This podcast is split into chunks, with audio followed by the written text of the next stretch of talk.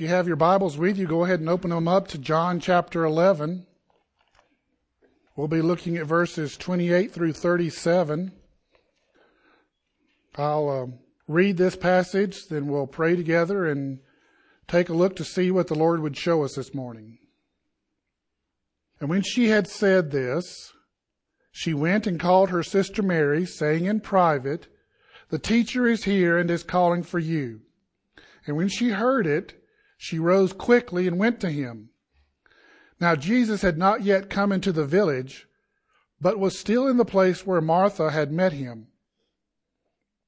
And when the Jews who were with her, Mary, in the house, consoling her, saw that Mary rose quickly and go out, they followed her, supposing that she was going to the tomb to weep there.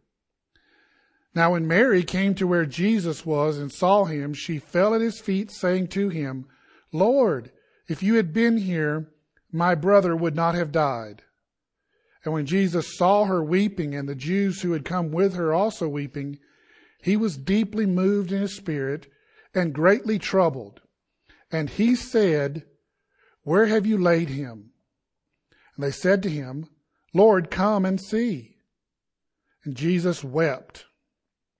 So the Jews said, See how he loved him? But some of them said, Could not he who opened the eyes of the blind man also have kept this man from dying? Let's pray. O Lord,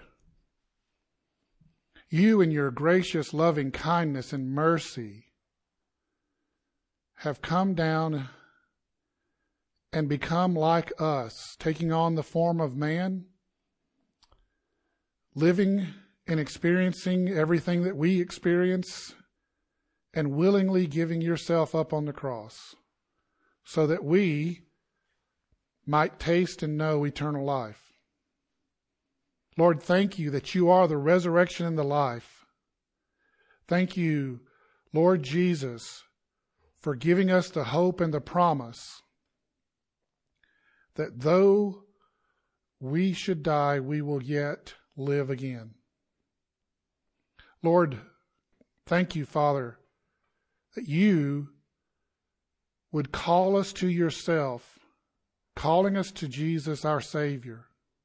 Thank you, Holy Spirit, that you would, would work within us, that you would take up residence within us and dwell inside of us, tabernacling with us in our own flesh, transforming our hearts and drawing us deeper into you, into your richness and your truth. Thank you, thank you, thank you. Oh, Father, we pray that as we look at these words this morning that you have given to John for our good, that you would open up our eyes, you would open up our hearts, and we would hear what it is we're supposed to understand this morning about you and about ourselves. And Lord, that we would give ourselves to whatever it is you're calling us to. And we ask it, Father, in Jesus' holy name. Amen. All right, so this passage starts out with kind of a sense of urgency. It ends, you know, in verse 27 with Martha talking with Jesus. And then after she makes her confession about him being the Christ, the Son of God, she then runs to go see Mary and get Mary to come quickly to see Jesus. But why this urgency? Why did Mary rise quickly and go to Jesus? I mean, she seemed okay staying at the house with the other mourners. Well, it seems to me that both her eagerness to see Jesus after summoning him from the other side of the Jordan River, as well as her desire to, to see him and hope for something from the Lord. Yet there was more than just hoping for something. Notice what led to Martha sending for Mary. It was after Martha's confession of Jesus as the Christ, now she was ready to hurriedly call for Mary. Before that, Martha needed to talk to Jesus. Martha needed to hear what Jesus would say to her before she was going to have Mary come join her. Martha now has an element of expectation after her interaction with Jesus. Because she met Jesus outside the village, probably under a tree, because she met with him there in this lamenting moment, she now has an expectation of Jesus doing something. That's the motivation for Mary, Martha sending for Mary and wanting her to come quickly. And Mary herself now comes to Jesus. But in doing so, she brings this crowd with her, this whole group of people that were at her house. Now Jesus' cover is blown, right? Jesus has come to the village of Bethany, but he didn't go into the village. He's hanging on the outside because he's trying not to create a spectacle and draw attention to himself as he goes there because of the closeness to Jerusalem and the problem with the Jews and the Jerusalem leaders. But now, with Mary bringing a crowd out to see Jesus, his cover is blown. He had been able to avoid a crowd knowing he was in Bethany. But now, not only is there a crowd seeing him, people from the city of Jerusalem is seeing him. From this moment forward, everything Jesus says and does will be told about him in Jerusalem. And the Pharisees and the rulers will know about it. The ones who were trying to kill him just a few weeks earlier, they're going to know what he says and does in the village of Bethany. And gossip has always spread faster even before social media came along. The buzz, there are people in this crowd who just can't wait to run back to Jerusalem and tell them, tell these religious leaders that Jesus is there and this is what he said. But before they get a chance to do that, Mary has her own lament that she has to give to Jesus.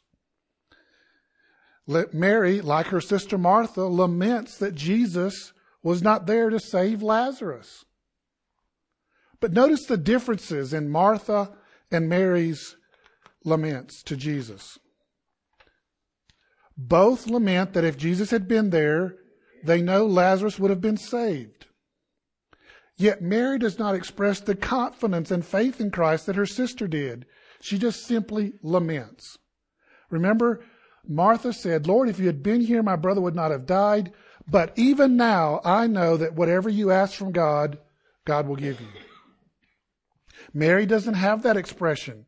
Mary just says, Oh, Jesus, if you had been here, my brother would not have died. Mary does not express this confidence and faith in Christ. She just laments to Jesus.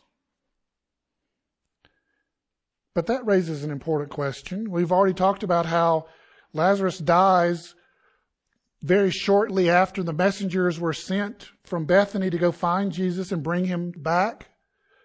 That before they even got to find Jesus, that Lazarus was already dead. But Mary and Martha both expressed this idea that Jesus, if he had been here, if he had been there in Bethany at their house, Lazarus would not have died. Did Jesus have to be there to save Lazarus? Did he really have to show up and physically touch Lazarus? Then both sisters express this idea that Jesus has to be, that he has to be physically present to administer healing power. Yesterday, Amy asked me, didn't they, Mary and Martha, didn't they know about Jesus healing others from a distance? Right? The Syrophoenician woman in Tyre who came and asked Jesus to heal her demon possessed daughter. And then the centurion who sent and said, asked Jesus to heal his servant. And then Jesus started going there and he sent back and said, No, you don't need to. I'm a man under authority. Just say the word and I know it will happen. And Jesus did so and his servant was healed. Both were accomplished without Jesus being physically present. Didn't Mary and Martha know that? Well, here's the catch. The distance healings that Jesus did were always with Gentiles. Whenever he healed somebody at a distance without physically going there to touch them, this was a Gentile. When Jesus healed Jewish persons, he was physically present. Even if Mary and Martha knew about those healings, in their minds, they were anomalies. That's what you do for the Gentiles, is you heal them at a distance. But Jews, your people, they get your physical presence with them for their healing. In fact, often Jesus heals by actually touching the person. Not always, but often.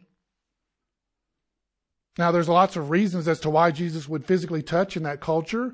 One being that the idea that the sick person was unclean, and Jesus is touching this unclean person, but his touch doesn't just heal them, it makes them clean. Nonetheless, regardless of all those extra pieces, the reality is, is that if you were a Jewish person in Jesus' day, watching him and listening to him, you expect him to physically show up and touch you to be healed.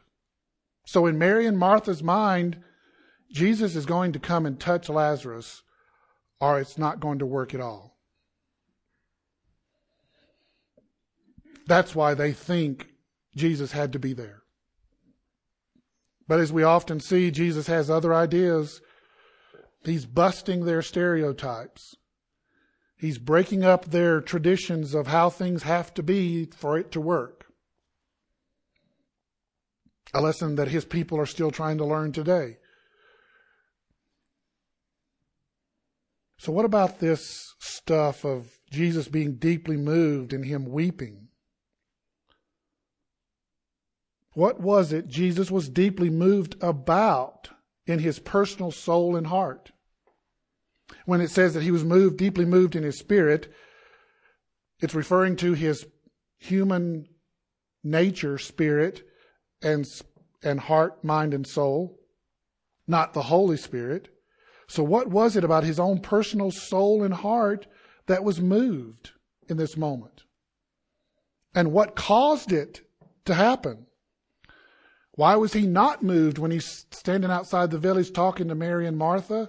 But he is moved standing in front of the tomb, seeing all the weeping and the grieving. Well, it seems to be that it was the sorrow and agony caused by death. The bitterness of soul that was being expressed by the grieving of Mary and Martha and the Jews that were with them moved his heart. It was also his own understanding of this is not how we designed it. This is not the way it's supposed to be. Jesus understood the original intent he and the Father had for life at creation. How the necessity of death because of the fall of humanity was a consequence, not their hope and aspiration for humanity.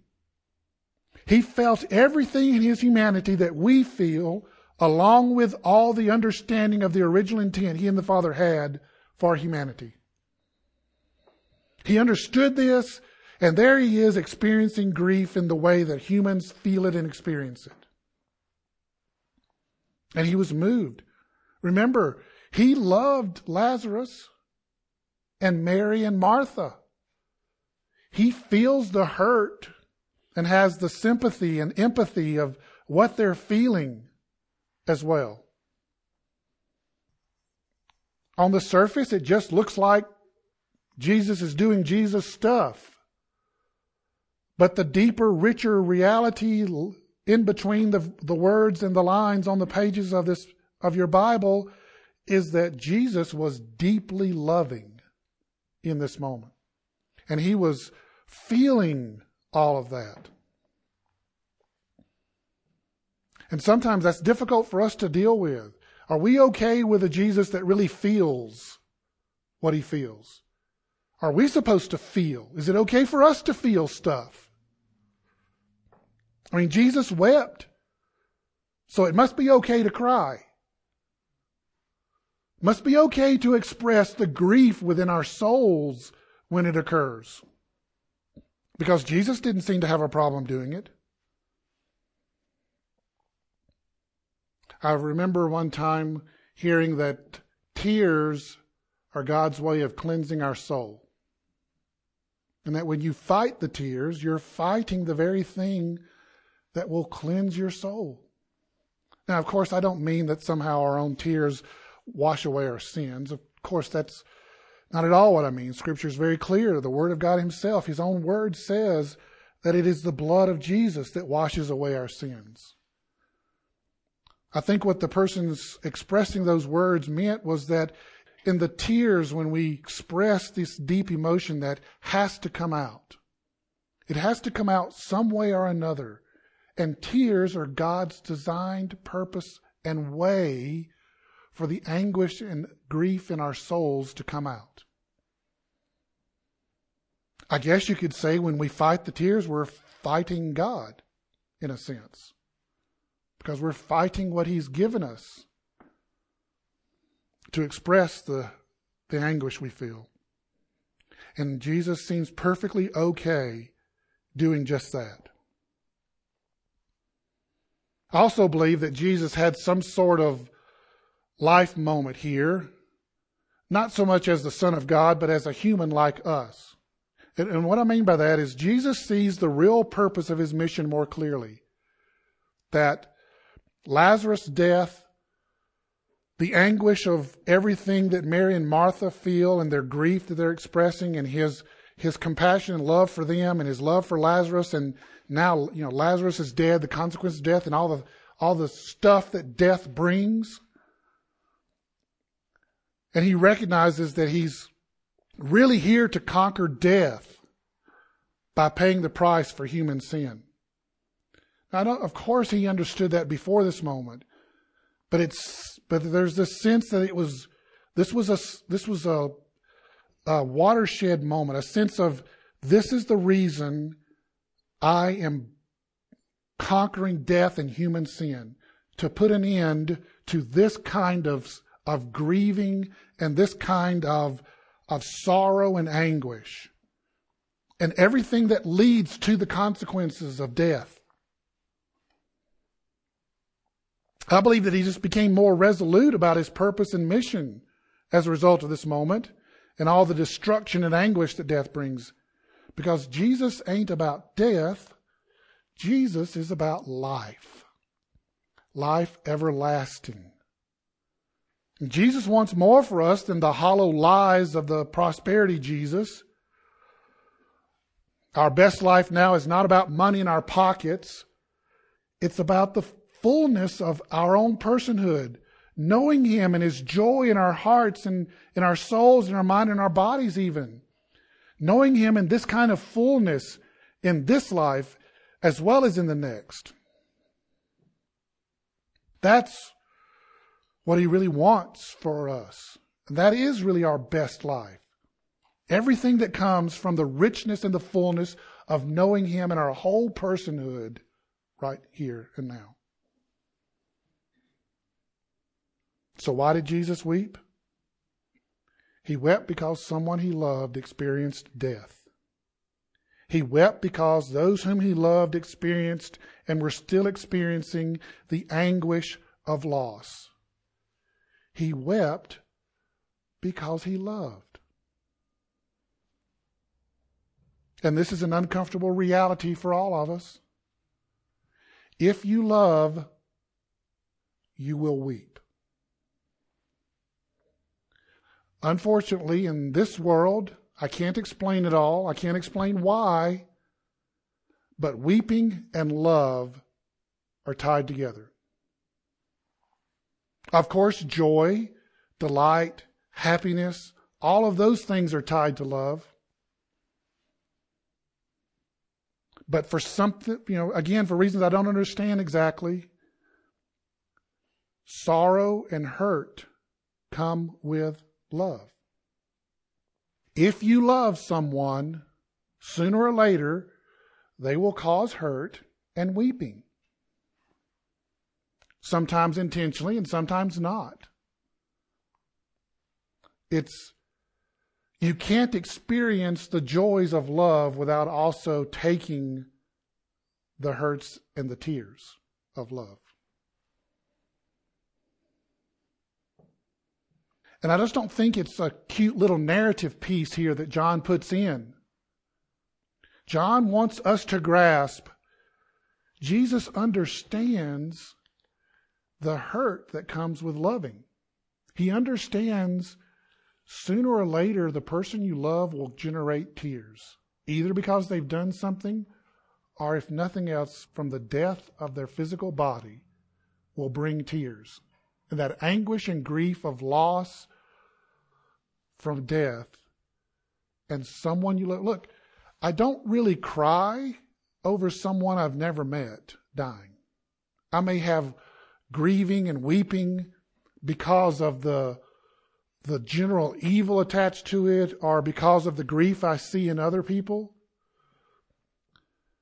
But I only weep for those that I love when they pass. And Jesus knows what that's like. That's John's point, or one of his points. Jesus knows what it's like to weep because someone you love has experienced death. Jesus wept because Jesus loved. And I don't know about you, but that's a great comfort to me. It's a great comfort that my Savior, who calls me to himself, knows the grief and anguish of loss. Unfortunately, Jesus is weeping. For him, doesn't bring any real relief from his detractors and his enemies.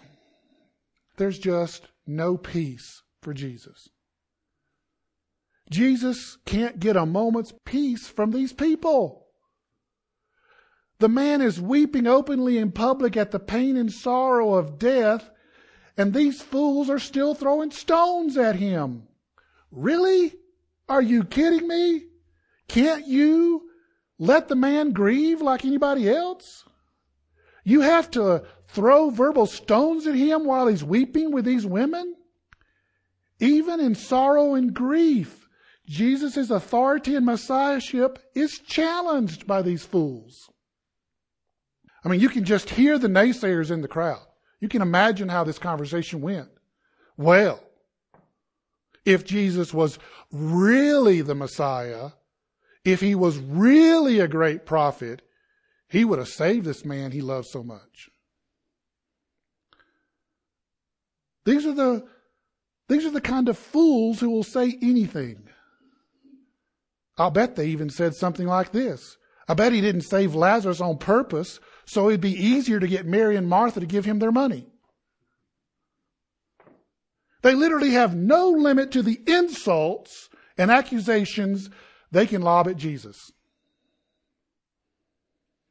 But what they don't know, what they don't realize is the eggs they are throwing at Jesus are about to be the eggs that end up on their face.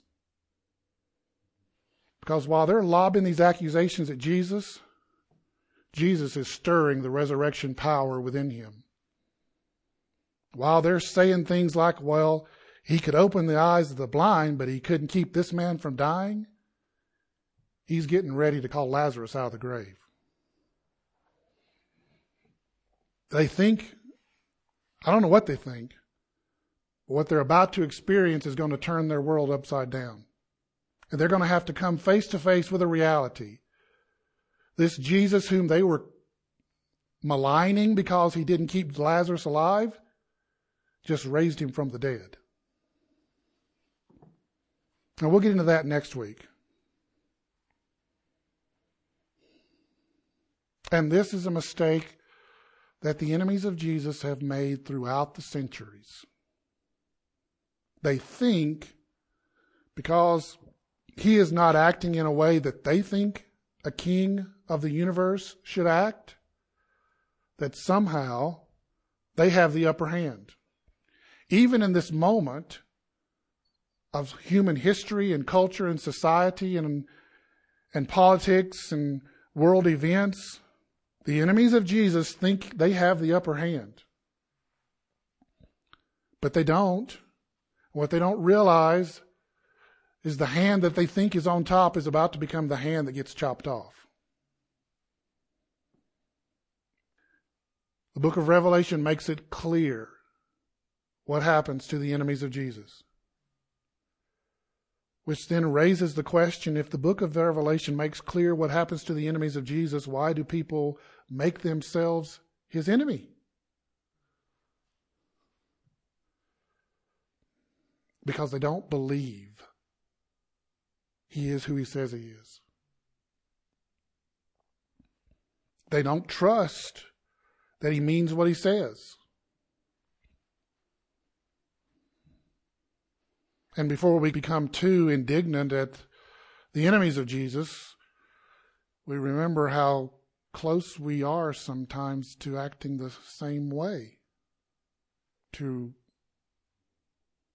not be so sure he's who he says he is, or to not trust that he means what he says.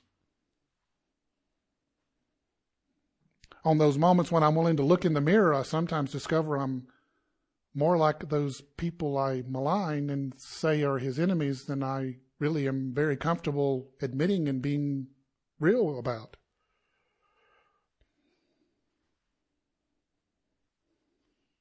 I mean, there's a reason that phrase exists he who lives in a glass house should not cast stones. Sometimes I feel like everything's a glass house, like even the bathroom. especially when you've spent five days with a three year old, a two year old, and a one year old. Yes. Privacy is an absolute illusion with small children. They're also really good at exposing you. You think, you know, as an adult, we've got things covered up and people can't see it and they don't really know. Well, I guess them small children got x ray vision because they see it and call it, right? And of course, in, the, in what makes it so difficult is their innocence, right? They're, I mean, it would be it would be easier if they were indignant, like the self-righteous person. No, they're just like, why do you have the angry look, granddaddy? I guess because I'm angry. and then, why are you angry? because I'm not getting what I want. That's why I'm angry. I'm not getting what I want. So what? I mean, you know, we all got to go home and pay the bills this afternoon. So what? Do you have an element of expectation after your interactions with our Lord Jesus? Martha had an interaction with Jesus. That resulted in her having expectations of something he was going to do. She may not have had the correct expectation, but she had an expectation he's going to do something. Do you have that expectation after you have spent time with Jesus? That he's going to do something? Of course, I don't mean an expectation that's, you know, an attitude of entitlement, like he owes you something but that expectation of hopefulness, the expectation that he just might actually do something. The other thing I would say is, fortunately for us, Jesus does not need to be present to heal us of our broken spirits and bodies. He can heal from afar. Yet, even still, and He is ever present with us, for He promised He would be. I will never leave you or forsake you. Hebrews 13:5. While Jesus is in heaven and we are here, and it feels like he's afar, he's actually right here with us. Even in our brokenness, even when we grieve and lament at the loss of someone, or grieve and lament at the brokenness within our own bodies. He is ever present with us and can heal both far and near. And as I've said before, Jesus knows our sorrows and grief. He cares for us even when we can't see it or feel it. To me, I believe this is actually the greatest test of faith and trust we can face. Does he care for me when it does not look like he does? This all feels like he's not caring for me or loving me, but I believe he does. I trust him that somewhere on the other side of all this, I will see it and understand it and realize just how much he loves and cares for me. We touched on this earlier in the Bible study hour. There are times when it just seems like evil is winning, and it's winning against us individually and personally. But the problem is, is we can't see it from his side of eternity.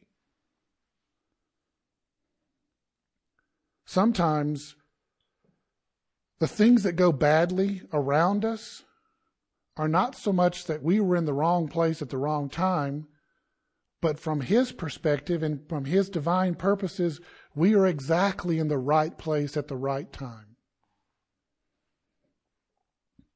We talked about Corrie ten Boom, how she and her sister Betsie were in the Ravensbrück concentration camp during World War II. She was a clear victim of evil. And there were terrible evil taking place all around her. And it looks like God has abandoned her or doesn't love her enough to keep her out of the concentration camp. I mean, she was actually doing good things. She and her whole family were protecting Jews from the Nazi persecution in Denmark. And yet God lets her go to the concentration camp anyway? He doesn't stop it. He didn't stop it because Corrie and Betsie were chosen by him for a purpose. He sent them into the midst of that evil to be his voice and his light. There's no telling how many women in Ravensbrück came to faith in Christ because Corrie and Betsie were there speaking the hope of Christ in the midst of that horrid, evil place. Now, I doubt the Lord's going to be sending many of us, maybe any of us, to a concentration camp or something like it. I mean, I'm kind of hoping He doesn't. I mean, I really would prefer not to, Right? Yeah, don't send me. Yeah. However, unpleasant circumstances and unpleasant events occur around us, all of us. Nobody gets away from not having an unpleasant event. And the reality is, is one of the reasons we're experiencing that is because He chose us to be His light in the midst of that darkness. And what looks like God not loving us turns out from the eternal heavenly perspective as a great honor because he chose us to be his representatives in that moment. Heaven sees it as something amazing, something glorious, while we often just see it for the terrible yuck that we're experiencing. Look, and I'm not, Lord, I mean, good Lord, you, I know, I know how hard it is to have a heavenly, eternal perspective when bad things are happening and you're living through bad stuff. Okay? I'm not, I'm not pointing out as someone who's done well at that. I'm pointing out as someone who's done poorly at it. And it was by His grace and mercy that I even understand this much of what it means to, to, to, to go through difficult circumstances and difficult events.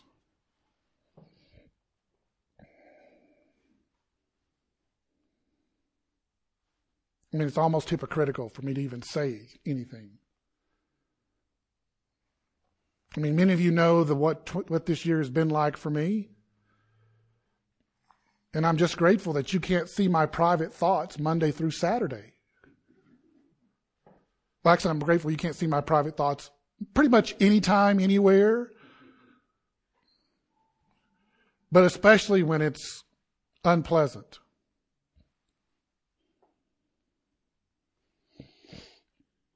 The reality is, is I forget. I forget everything I've just told you in the midst of the dark places. Sometimes by His grace, the Holy Spirit reminds me, but usually it's one of you.